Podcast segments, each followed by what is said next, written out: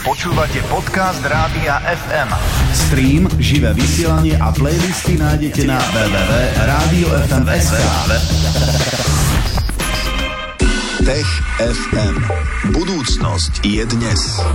Aj dnes v Tech FM sa budeme s Tomášom Prokopčákom z Osme rozprávať o technologických novinkách, o novinkách, čo sa týka vesmíru, možno aj psychológie, ešte neviem, že kam zabrúsime v tom druhom stupe, ale najprv sa pôjdeme pozrieť do toho vesmíru, pretože Jupiter má mesiac, ktorý sa nazýva Európa a tam veci niečo odhalili, objavili. Dobre si to uviedla. No, našli tam vodnú paru, teda presnejšie výtrisk z niečoho, čo by sme asi mohli nazvať gejzírom alebo nejakým tým stĺpcom, ktorý vystrekol do vesmíru a my sme vďaka silným veľkým teleskopom na Havaji zo Zeme pozorovali tento výtrisk a zistili sme, že sa tam nachádza vodná para. Odkiaľ to tam prišlo? A to je tá najzaujímavejšia a najdôležitejšia otázka. No my si myslíme, že Európa má pod niekoľkými kilometrami ľadu ukrytý obrovský oceán. Ten oceán je taký obrovský, že je väčší ako všetky moria dokopy na, na Zemi. A ten oceán, z povahy toho, že to je oceán, je voda v kvapalnom skupenstve. A to je veľmi dôležité, pretože keď, a teraz urobíme veľký a rýchly skok dopredu, keď sa rozprávame o živote v kozme, o hľadaní živote v kozme, v preklade, keď sa rozprávame o nejakých tých mimozemšťanov mimo našej vlastnej planéty, tak tá poučka hovorí, že choďte za vodou, ktorá tečie. Chceš povedať, že okolo Jupitera krúži oceán ukrytý v akejsi planéte? Akejsi škrupine ľadu, keďže ono to je mesiac Jupiterov. Jeden dokonca z tých pôvodných Jupiterových mesiacov, ktoré na začiatku 17. storočia vďaka prvému ďalekohľadu objavil ešte Galileo Galilei, tak Európa je najmenší z týchto pôvodných mesiacov. Aj vieme, že koľko ich je tých mesiacov? A mesiacov dnes má Jupiter veľa, niekoľko desiatok. Mm. V skutočnosti sa, tuším, s Saturnom preteká o to, kto má viac mesiacov, čiže sa bavíme o desiatkách, 50 plus, ale tých veľkých a tých zaujímavých je relatívne relatívne málo. A Európa je z nich no, možno najzaujímavejšia. Nie je najväčšia, nie je najčudnejšia, najfarebnejšia, ale na Európe tým, že si myslíme, že tam, a teda to vidíme, hrubá vrstva zmrznutého ľadu a domnievame sa, že pod ňou tečie obrovský oceán, ktorý je zahrievaný vďaka činnosti Jupitera, ktorý je blízko a možno vďaka nejakej činnosti samotnej Európy, tak kto vie, čo sa tam nachádza? Nachádza. Tomáš, keď takto bádame vo vesmíre a nájdeme vodu, zrejme je to veľký úspech a máme z toho radosť. No vždy sa tešíme. My si myslíme, že aj pri Saturne e, v, pod povrchom zmrznutým Enceládu je obrovský oceán. No napokon, keď sme sa tu minulý týždeň rozprávali o Marse, tak tiež sme sa rozprávali o podmienkach dávno pred miliardami rokov a tiež o tom, ako voda kedysi na Marse tiekla. Ten výtris, ktorý vedci spozorovali, to bola jednorázová vec, alebo si to môžeme naozaj predstaviť ako nejaký gejzír a s nejakou frekvenciou sa to deje pravidelne? My si myslíme, že tieto chocholy vodnej páry sú pravidelná udalosť, ale uh, bohužiaľ sme to pozorovali ako jednorazovú udalosť. Keďže to pozorovali veľké kekové teleskopy na Havaji, tak uh, v tom pozorovacom okne medzi rokmi tuším 2012 a 2007 nás uvideli len jednu jedinú takúto udalosť. Problém je, že keď to pozorujeme zo Zeme, tak nám v pozorovaní hľadaní vodnej páry bráni naša vlastná atmosféra, ktorá skresluje pozorovania. A keď to chceme pozorovať z kozmu, tak musíme poslať nejakú sondu tým smerom.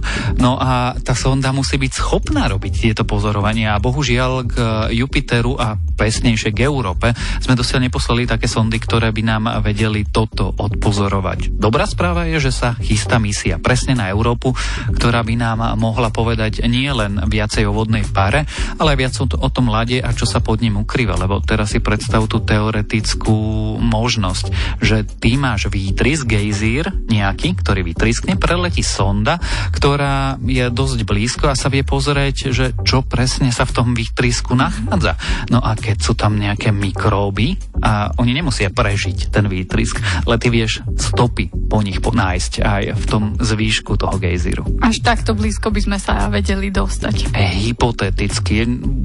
Priebehom 20. rokov, keďže nikto ti už nepovie, kedy presne tá misia Európa Clipper odštartuje, ale povedzme v roku 2023-2024 by mohla letieť takáto sonda tým smerom, no a kto vie, čo nájde?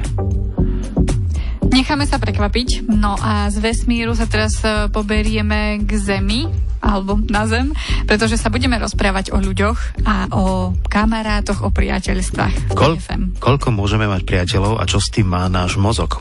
To si nenechajte uísť. Tech FM. Už otázka teda je, Tomáš Prokopčák, milý kolega, koľko môžeme mať priateľov a má s tým niečo náš mozog, respektíve nejak to tam je spojené? No teraz sa bavíme o rovine štatistiky, lebo koľko má kto priateľov a koľko kto môže mať priateľov, závisí od toho, aký si priateľský človek. Ja neviem, koľko ty máš priateľov. Takých dobrých, no na jednej ruke to spočítam, takých, že sme v kontakte roky, rokúce a viem, že aj budeme, lebo mi na tom veľmi záleží. No a to je pravidlo. Dokonca to tento výskum ukázal a teda vysvetloval, ako to funguje. A my vieme z nejakých eh, antropologických štúdí, že, že mm, ľudia sú schopní tak nejak rozpoznať zhruba 1500 tvári. Plus, minus, niekto je šikovnejší, niekto je menej šikovný. Z týchto 1500 tvári zhruba 150 zase od 100 do 250 záleží od človeka.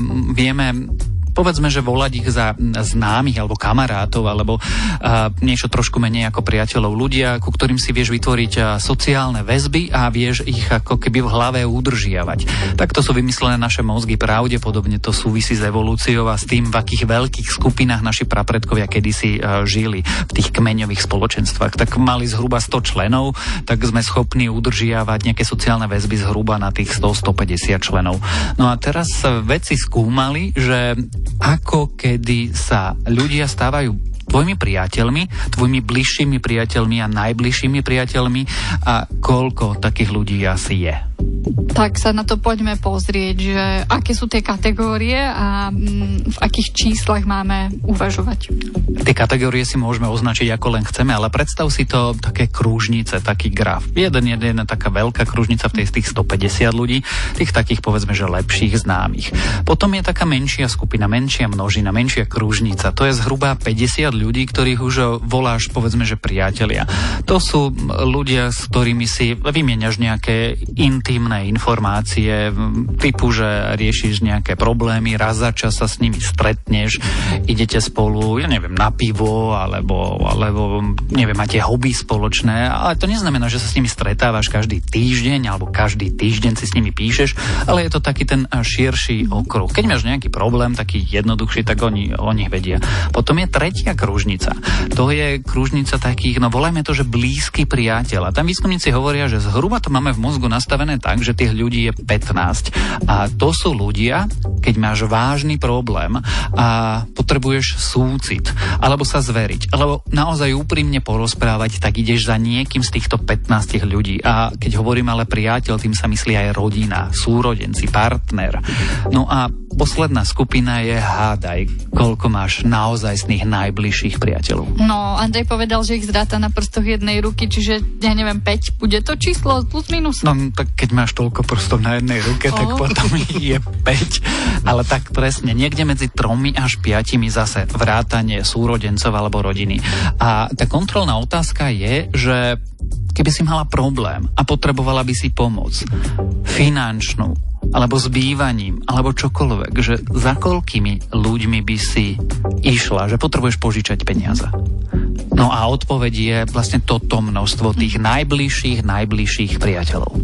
Tomáš, ja som niekde čítal dávnejšie, že dobrých priateľov, takých na celý život, získavame väčšinou do 30 Je to pravda?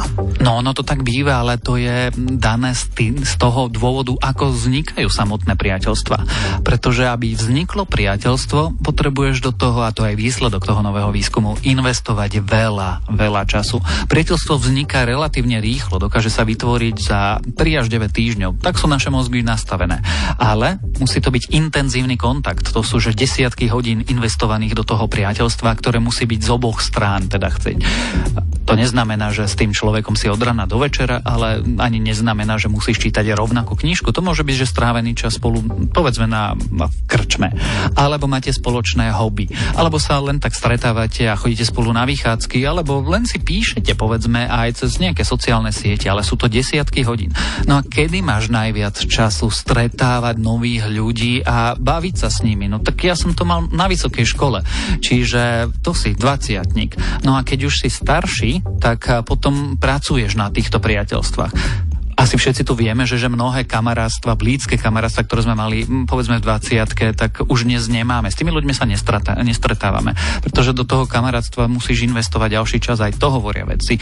No a keď to nerobíš, tak to priateľstvo postupne ochabuje z tých kruhov, ako sme si to pred chvíľkou rozprávali, tí ľudia prechádzajú do tých širších a širších kruhov, no až prestanú byť priateľmi, lebo si s nimi nepíšeš, nevoláš, nerozprávaš sa. Čo by sa stalo, keby sme vôbec nemali priateľa? Vedel by človek takto fungovať bez blízkej osoby, že by bol iba ten povedzme najširší kruh nejakých známych, ktorých niekde stretol, ale blízky človek by tam nebol. Ja si myslím, že to je takmer nemožné, ak nemáš nejakú sociopatickú úchylku, že my sme sme spoločenský druh, naši prapredkovia boli spoločenský druh, naši príbuzní sú spoločenský druh, primáty sú spoločenský druh, šimpanzi sú spoločenský druh.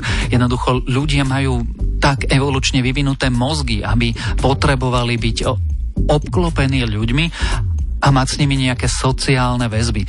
Ak nie si naozaj že problém až medicínskeho charakteru, ak nemáš, tak podľa mňa to sa ani že, že nedá. Aj keby si bol zlá povaha, tak musíš byť s niekým obklopený. Nájdem si inú zlú povahu, povedzme. Že... No je to možné, no tak potom sa budete e, zlo považiť spoločne. tak aj nový termín sme v TGFM dnes vymysleli. Ešte by ma to máš zaujímalo, či majú veci nejaký recept alebo odporúčanie na to, aby sme si tých priateľov udržali v tej konkrétnej kružnici, v ktorej chceme, aby ostali, teda, no, pestovali si tie priateľstva. Ten recept je veľmi banálny a, a sa znovu zopakujem, investovať dostatok času tým najbližším priateľom, najúplne najbližším priateľom, zavolať aspoň raz do týždňa.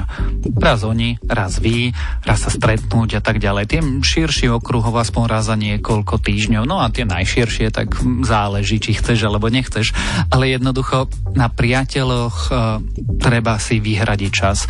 A priateľstvo je niečo, čo nevznikne ani nezanikne samé od sebe. Jednoducho to je práca. Musíš na tom pracovať. Peknú tému sme vybrali na dnes, naozaj som spokojný. Koľko môžeme mať priateľov a čo s tým má náš mozog? Aj o tomto sme sa rozprávali s Tomášom Prokopčákom z denníka ZME.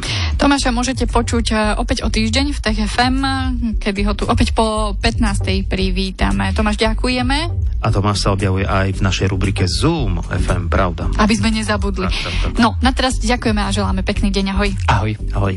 Tech FM. Počúvali ste podcast Rádia FM. Nezabudnite si nás naladiť. Stream aj frekvencie nájdete na www.radiofm.sk.